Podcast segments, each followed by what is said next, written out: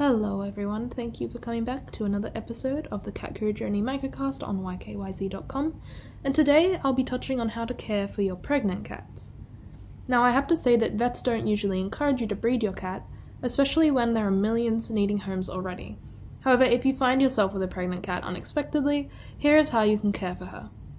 To begin, she's going to need more food than usual, and I really recommend getting a high quality food that's going to tick all her nutrient boxes while she is pregnant. Secondly, shortly before she's due to give birth, I would provide her with a box and a sheltered area where she's going to feel safe and comfortable to care for her kittens. You can line the box with some blankets or pillows or towels just for some extra comfort, and choose materials that are going to be really easy for you to wash. Put it in a quiet location and make sure she knows that the box is already there. Don't fret if she doesn't give birth in that location, just make the area that she chooses as comfy as possible for her when the time comes. Most cats are going to be able to give birth without help, however, if your cat is having active contractions but hasn't passed a kitten within 15 to 20 minutes or so, seek uh, veterinary care as soon as you can.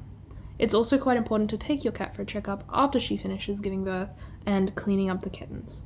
Until next time, Cat Guru Journey signing out.